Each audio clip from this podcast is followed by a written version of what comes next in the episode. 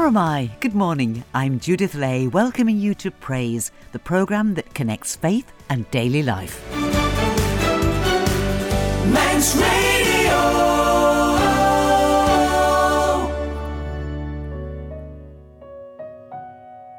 On today's programme, we're looking at women in ministry. A Roman Catholic nun with a global mission that even includes the World Wide Web. And as praise goes off on pilgrimage again, I'll be talking to two women facing their own challenges of ordination in the Anglican Church. But first, music by Sylvia Burnside. I see your face in every sunrise, the colors of the morning inside your eyes. The world awakens in the light of the day.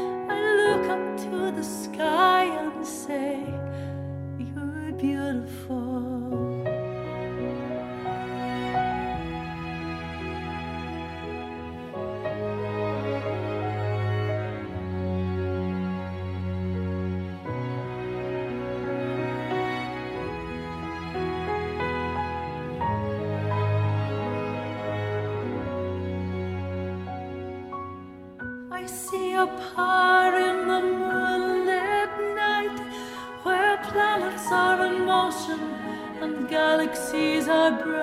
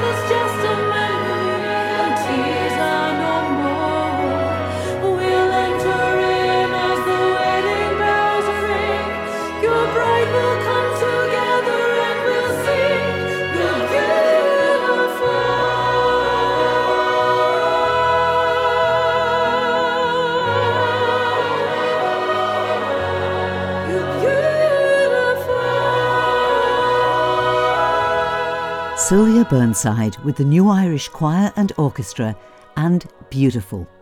Sylvia says, We all need song. It represents all that makes us human, the edges of mortal life exposed and suspended in a depth of soul and emotion. I see your face, you're beautiful,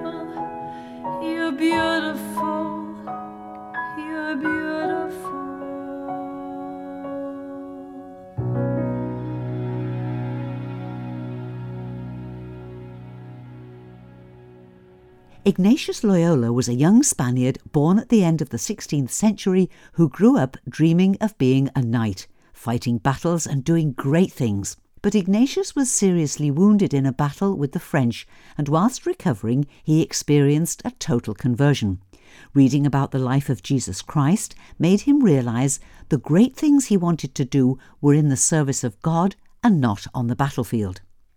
In due course, he became a priest and, with a small group of friends, founded the Society of Jesus, known today as the Jesuits, dedicated then, as now, to serving the community and helping people to get closer to God through something called Ignatian spirituality. Ignatius ran into some difficulties when two prominent women of his time wanted to join the Jesuits. One was the daughter of the King of Spain, and it's not easy to say no to a powerful ruler. So Ignatius wrote into the rule of his order that it was for men only. Responding to this, a Yorkshire woman, Mary Ward, founded the Congregation of Jesus, an order for women who wanted to live a life dedicated to serving God and the community, just as the male Jesuits were doing, based also on this Ignatian spirituality. Effectively, Mary Ward started an order of Ignatian nuns. My first guest today is a present day sister of the Congregation of Jesus, and a particularly energetic one. Gemma Simmonds is an author, broadcaster, lecturer, and retreat director who teaches this Ignatian spirituality, so is the perfect person to explain it to us. But let's begin with the inevitable question. What, I wondered, attracted Gemma Simmonds to the religious life? I was brought up by the sisters I eventually joined. I was educated by them from the age of three and a half. And even quite early on, I noticed that these were clever women loving women, funny. They had such a sense of humour. They were such people. And they were just the most fantastic role models. And I remember as life went on, I kept thinking, I want to be like them. I want I want to live life to the full the way I see these women doing it. And um, I've never regretted it. The words Ignatian spirituality sounds like something that I wouldn't be able to understand. But that's not actually the truth, is it? Not remotely. Actually, Ignatius himself would have been very embarrassed, I think, and bewildered by the term Ignatian spirituality. He never thought of starting a spiritual movement in any way. All he did was say to people, when you pray with the scriptures, you can use your imagination and you can get in touch with your deepest desires and you can make friends with Jesus. You can make friends with the people in the Bible, the people in the story. So for Ignatius, story was really important and imagination was really important. And also getting in touch with our deepest desires was important. And it seems to me that that's something anyone could do because most of us like a good story, most of us can use our imaginations. And most of us want to find out what our deep desires are. It's only it's sometimes we find that quite difficult. So someone who comes along and says, "I can help you with that, and I can help you therefore to live your life to the full." I think that's an, uh, a spirituality for everybody. You are quoted as having said that what appeals to you about Ignatian spirituality is its versatility and the fact that it crosses denominations, that it crosses cultures, that it does literally speak to everybody. Absolutely. I taught in the University of London in the Jesuit theology faculty at Heythrop College up to its closure last year. And I taught Ignatian spirituality, and I had the most amazing array of people. I had people from the Salvation Army, I had Pentecostals, I had Catholics, I had Orthodox, I had people who were sincere seekers but said, I don't know whether I'm really a Christian or not. I don't know whether I belong to a denomination or not. I just know that I have a longing for something beyond the immediate. I'm looking for a spiritual path. And all of them found that this was a way of thinking about prayer, thinking about entering into a relationship with God that fitted where they were coming from. And you know, some of them were in ministry of some sort, but I had bankers and lawyers and people in the media and stay at home mums and people who worked in shops. I mean, all sorts. And it worked for them. I've spent a lot of my life saying, we are wired for God as human beings. We believe in, in the Christian and Jewish traditions that we're made in the image and likeness of God. And so we're kind of hardwired for the things that are beyond the immediate. I think people have a capacity for prayer. And there was a an American monk called Thomas Merton who was very famous in the second half of the 20th century. And he has a lovely quotation Prayer is discovering what you already have. So it's not a thing about, you know, I've got to, to go outside myself and find some weird and spiritual and spooky thing. It's about going inwards and discovering what's already there. And you know, I spent 26 years working as a as a prison chaplain, a volunteer chaplain in a women's prison, and I found those women had a huge capacity for prayer. I've worked in the favelas of Brazil with women and children on the streets. They had an amazing capacity for prayer. It's been one of my great privileges in the last 10, 20 years to work in Africa, right across Africa, to work in Latin America, to work in the former communist countries of Eastern Europe, and I keep meeting people who are longing for God and who are discovering in themselves a capacity for relationship with God that they never knew they had. There are so many things that I, that I would love to talk to you about, but the thing that really interests me is your online presence, which is Pray As You Go. Uh-huh. It's an online prayer resource, and you were very much at the heart of developing this, weren't you? I was. It was one of my great privileges to be invited to come on to the small group that devised Pray As You Go. It was the brainchild, really, of a Jesuit priest called Peter Scally, who's up in Scotland now. And he's got a tremendous capacity for communication. And he said, Look, we now live in a time where most people are time poor. Spare time comes in very, very short supply. So, if people have this idea that in order to pray, you have to kind of go away to some great echoing cathedral and kneel there for hours on end in silence, people just haven't got that. But what they have got is snatches of time when they're on their way to work or on their way back home from work or, you know, just maybe 10 minutes during the day where we could help them both to feel that they're not on their own, that they're connected to a network of people who are praying, but also that they can feel that if somebody could just help them to take them through a few reflective minutes. We started this as a Lenten project, and you know, we thought, okay, it's just for a couple of weeks during Lent, let's see how it goes. And by the end of Lent, we were getting such tremendous feedback. We realised we've actually got to keep this going. We'd better keep it going through Easter and to Pentecost. And when we got to Pentecost, we thought, mm, we can't stop now. And away we went. And by a couple of years in, we were having over a million downloads a minute from people all over the world. We actually did a questionnaire asking people, when do you listen to this stuff? And we got all sorts of answers, but a lot of people seem to listen to it when they're walking their dogs. So there's some very holy dogs out there. let's just go through it basically. Well, if you go to prayasyougo.org, yeah. and the first thing that you get on the homepage is quite simply a calendar, a square for every day. Click on the day, and you get a beautiful image. You get words, a, a reflection, some music, some direction as to, to what you might think about, another chance to listen to the reading, think again with some more questions. It's very simple. I think today's was about 15 minutes. The music is just paced correctly, just to, to get you to, to relax in a quite a short space of time. It strikes me as though an awful lot of preparatory prayer goes in before it comes out. Absolutely. I mean, I write some of the scripts for Pray As You Go, and you're given a piece of scripture, and the idea is to help people to get into that scripture by giving them a couple of leading questions, as it were. But you don't want people to feel that they're being kind of interrogated by the secret police, you know. You want to give them a question that might lead them a little bit deeper, lead them to go a bit further. And the most important thing that Ignatius himself would ask anyone is, How does this make you feel? Because a lot of us live in our heads a great deal of the time, and particularly people who are terribly busy. It's very easy for us to get cut off from our feelings.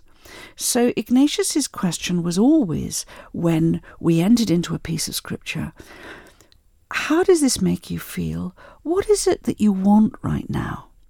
And you know, Jesus very often when he met someone would say to them, "What do you want? What do you want me to do for you?" And as it says in the song, you know, some of us find it quite difficult to know what we really, really want. and so to ask people, just relax physically, you know, we pray with our bodies.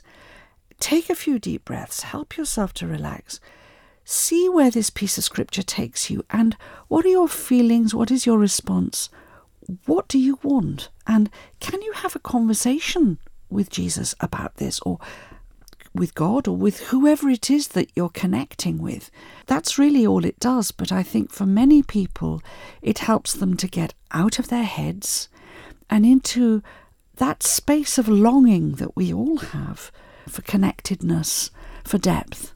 I mean, I have friends who are school teachers who use it with a school class at the end of the day just to help the children to develop their own capacity, which, in my experience, children have a huge capacity for being contemplative and for imagination and also for getting in touch with their own desires. And it's a wonderful thing to use at any age and in any way of life.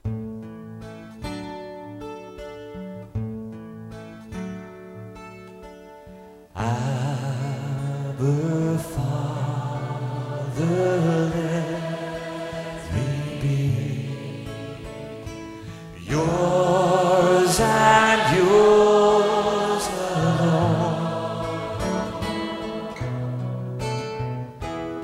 May my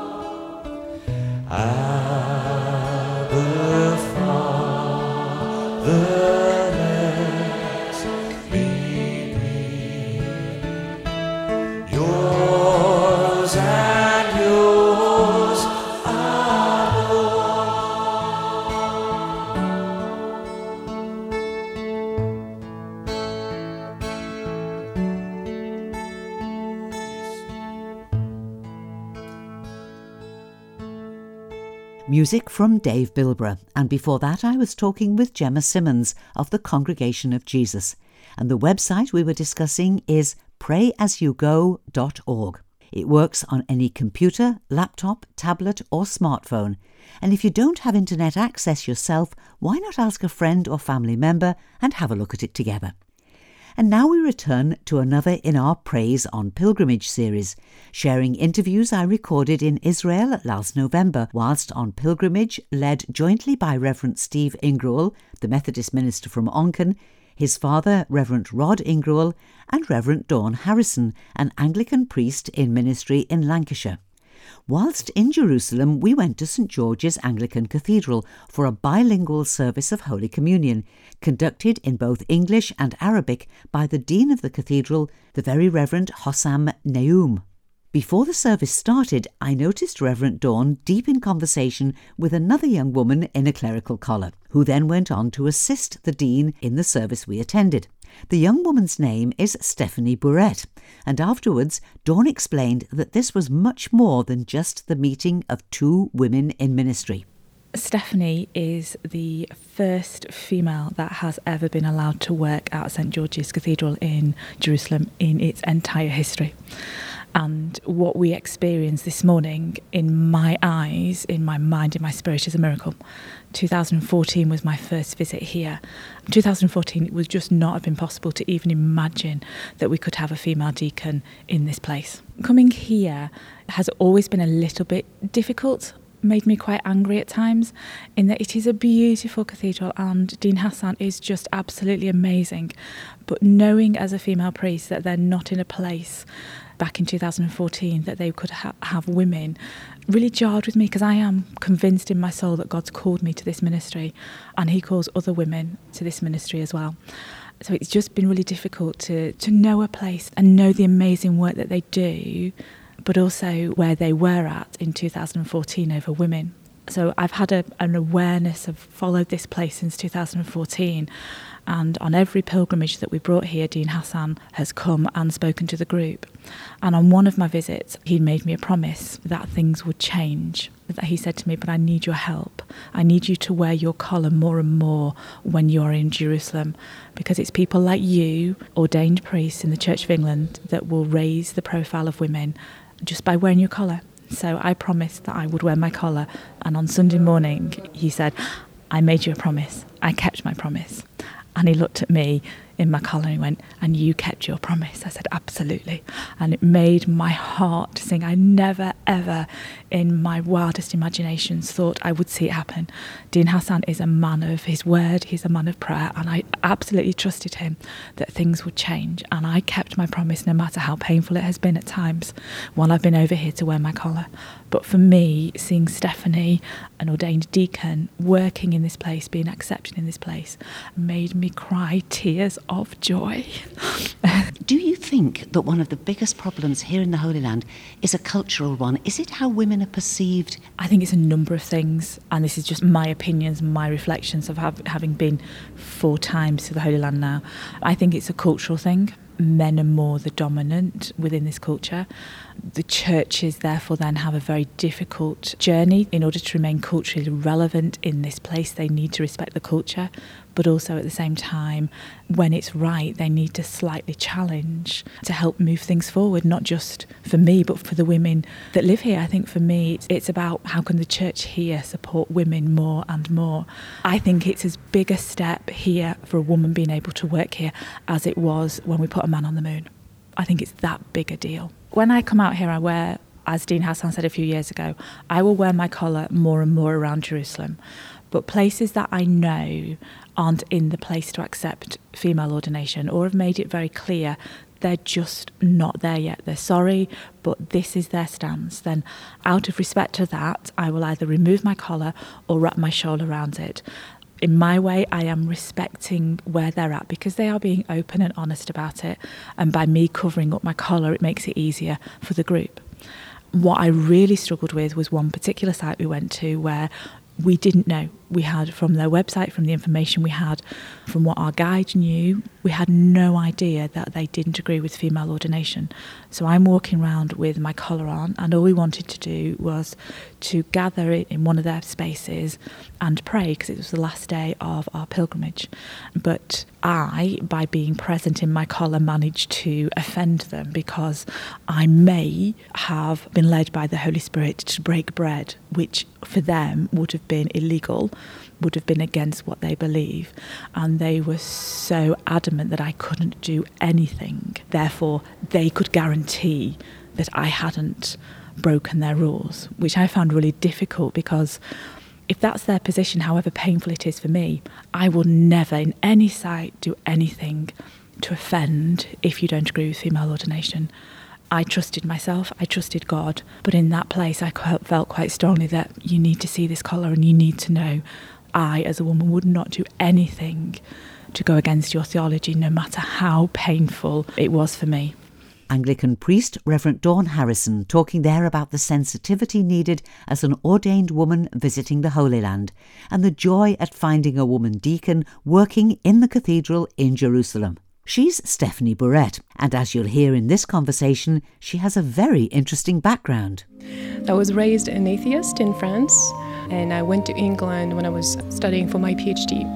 And uh, a friend told me that there was a beautiful choir in a college and I should just come for music, which I did, but I realized there was so much more. The prayers, the readings, uh, the whole atmosphere in, in, the, in the chapel was absolutely marvelous. And I saw the first female priest in my life. And I thought, oh wow, oh wow, maybe this is what I want to do. I just finished seminary in uh, May and I was ordained a deacon in Paris at the American Cathedral. There's a partnership between my seminary in the States and St. George's College in Jerusalem.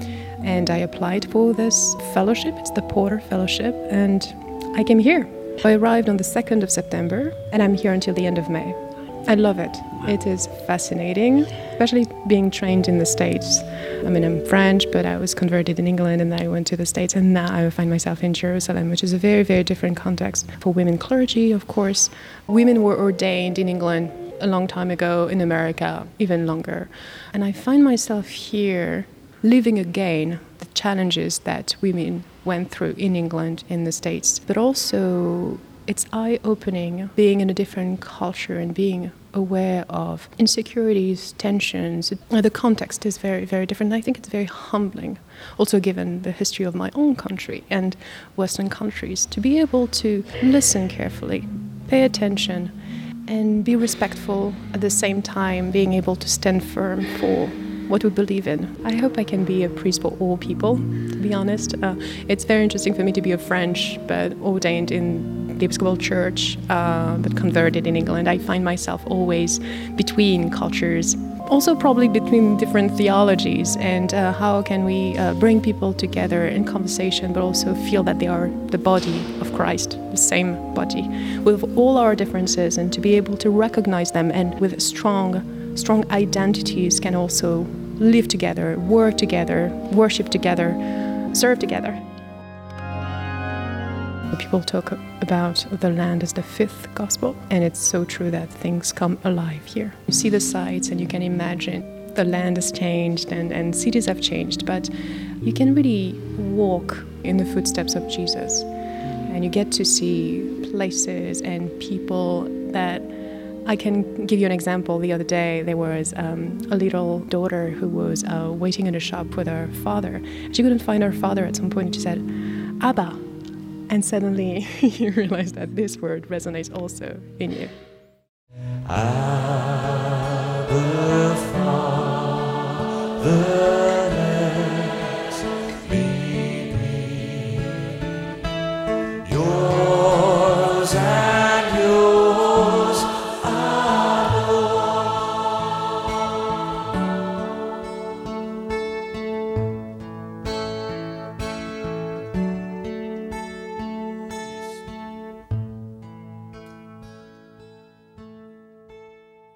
Deacon Stephanie Burrett, adding another dimension to her priestly training by serving as part of the ministry team in the Cathedral Church of St George in Jerusalem. Back now to Reverend Dawn. From instantly recognising the owner of a stray pair of sunglasses or a scarf left on a bench to leading times of prayer and reflection, Reverend Dawn Harrison needs more than just her deep and abiding love for these places to be an effective pilgrimage leader. All of it's in the hands of the Lord. When we get to a particular site, we get Susie, our guide, to give us an explanation of it to help it put it into context for people, and then we have a reading and or a song or a thought. We put a worship booklet together with all the Bible readings in, and then we have, as pilgrim leaders, we have a separate book with possible thoughts that we've put together beforehand. Quite often, if you were to look at the notes that I've brought with me and you'd recorded some of what I'd spoken, you go, they don't match. And that's because you're absolutely right. We are completely guided by God's Spirit. And sometimes you would see us in the corner going, oh, I think, no, I think. And that's because what we've planned needs tweaking, something's going on. So we completely rely on the Holy Spirit and God's grace and guidance and wisdom while we're out here. I have come to learn that while we are out here, we plant seeds. And sometimes we get the privilege of seeing an emotion, as we saw with some people that we took early morning yesterday to Church of the Holy Sepulchre and seeing them touch the stone where the cross was. And at that moment, you can just see in their eyes, in their emotions, that something has touched them. So we do get to see little bits like that.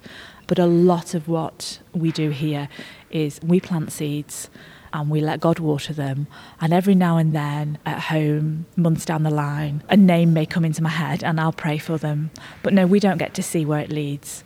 And I'm okay with that because our job while we're here is give people as much experience as we can and as much time at each site as we possibly can. And the rest is up to God.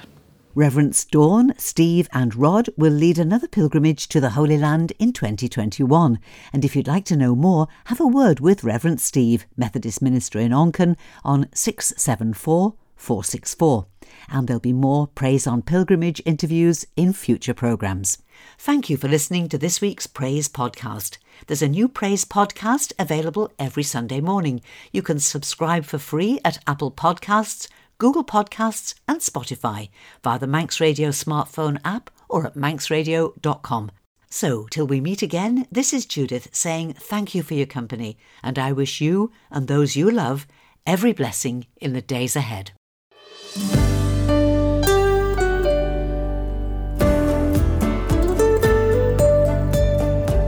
The Nation Station, Manx Radio.